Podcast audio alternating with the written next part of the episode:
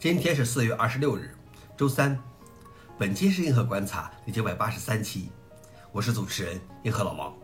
今天的观察如下：第一条，黑客组织的名称开始变得奇怪。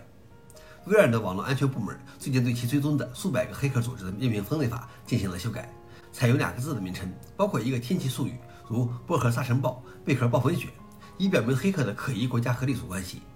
批评者认为，这些异想天开的新名字可能会妨碍人们对这个行业的看法，并对网络安全分析产生反作用。消息来源：Wired。老王点评：为了避免被取一个可笑的名字，黑客组织会不会以后主动留下某某到此一游呢？第二条是微软放弃在 Office 中捆绑 Team。二零二零年，微软 Team 的竞争对手 Slack 向欧盟委员会投诉微软，指责微软将 Team 捆绑进 Office 的方式是反竞争的，违反了欧盟的反垄断法律。为了避开十多年来首次的反垄断调查，微软同意停止在 Office 中捆绑 Team 的做法。过去已经证明与欧盟打官司会让他伤筋动骨。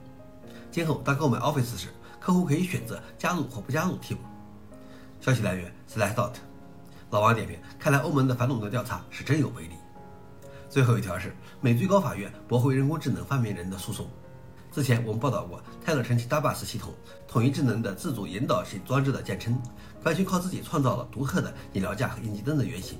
然而，美国专利商标局和弗吉尼亚州的一位联邦法官拒绝了他的发明专利申请，理由是 DABUS 不是一个人。